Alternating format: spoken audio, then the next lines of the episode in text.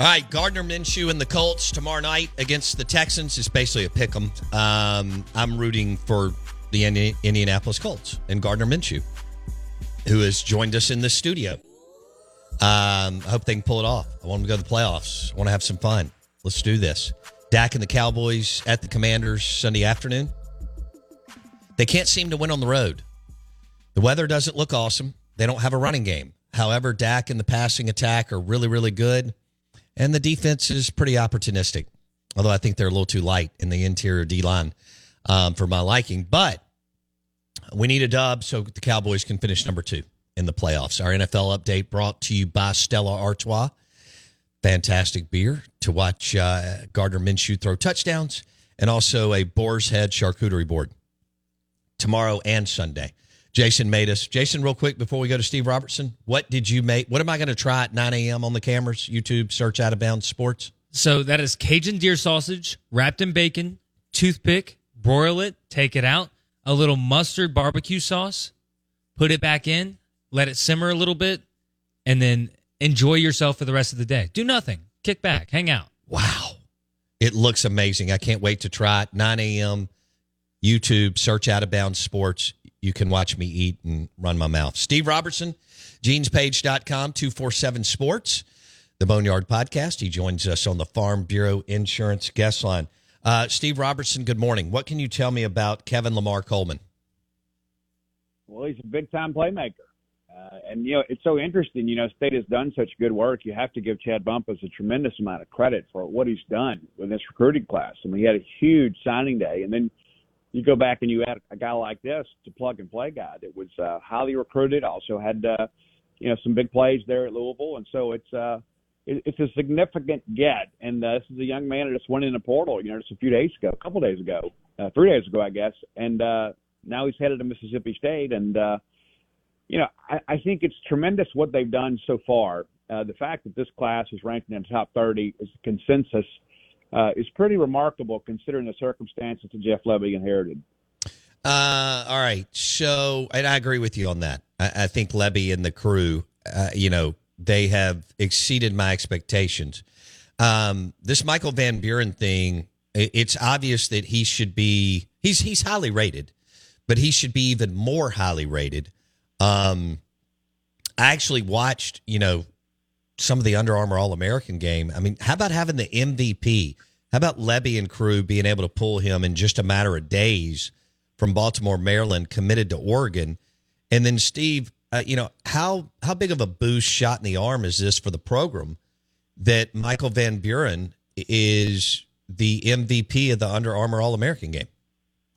Well, not only that, but he earned the start, right? I mean, so you know, this is the best of the best in many respects. I mean, these national all star games aren't just uh, sign up and play. I mean, these players were selected, and Michael Van Buren gets the start. Next thing you know, it's twenty four to three.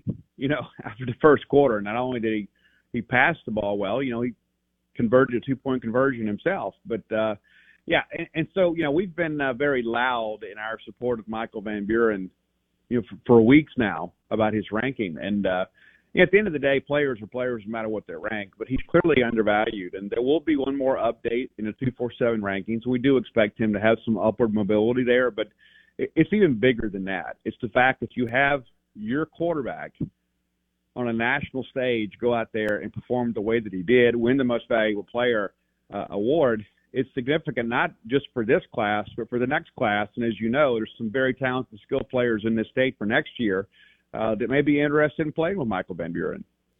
Steve Robertson on the Farm Bureau Insurance guest line. What uh, there's they've been busy yesterday, today, throughout the weekend. What are your expectations on on transfers from the last couple days and the next couple days?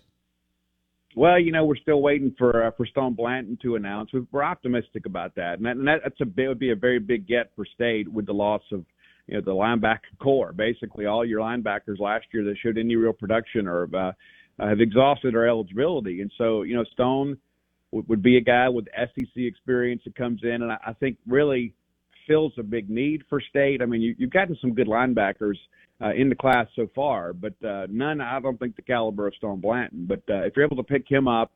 Uh, and, and then, goodness, I mean, there's more than a dozen visitors on campus this week, including Jacoby Jackson, uh, big offensive guard from Texas Tech. Uh, I was able to confirm his visit with him a couple days ago. We'll hope to speak to him uh, later today. I mean, that, that's that's the fun part of this, right? Is uh, you know, you get some guys that come in and make you a better football team this year. You know, it's it's great to have J.J. Harrell and Stonka Burnside and those guys part of your class, but you know, one of the things that I was told in the beginning when Jeff Lebby emerged as a priority candidate is that he felt he could flip this roster this year. And I think some people were maybe a little skeptical about that, but now you look at it, you know, here we are, you know, uh, about 10 days away from classes starting, and it appears he is doing just that. Okay, so what's realistic here? I mean, you know, he's flipping the roster, maybe. Um, you know, we'll see how it all shakes out. Um, I think maybe they have a few more pieces than the fan. You know, the fan base. I mean, I read your boards, I read others.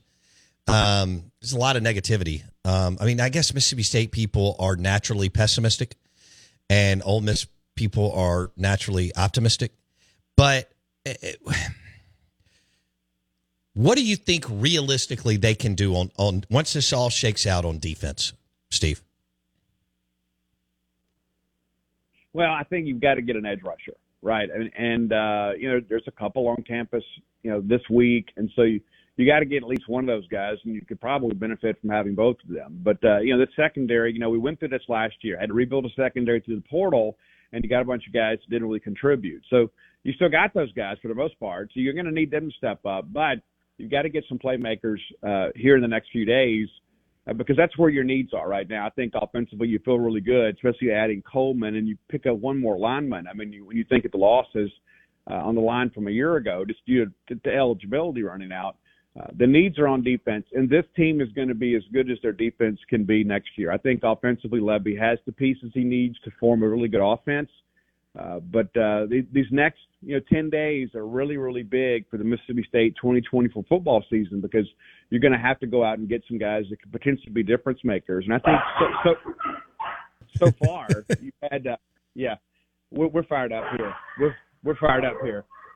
Uh, but ne- nevertheless, we got to get uh, got to get some guys on the defensive side of the football to make this team uh, to make them go because offensively Lebby is going to be able to score some points, but uh, if you can't stop anybody and it turns into a shootout, you know, then then it becomes a real challenging season.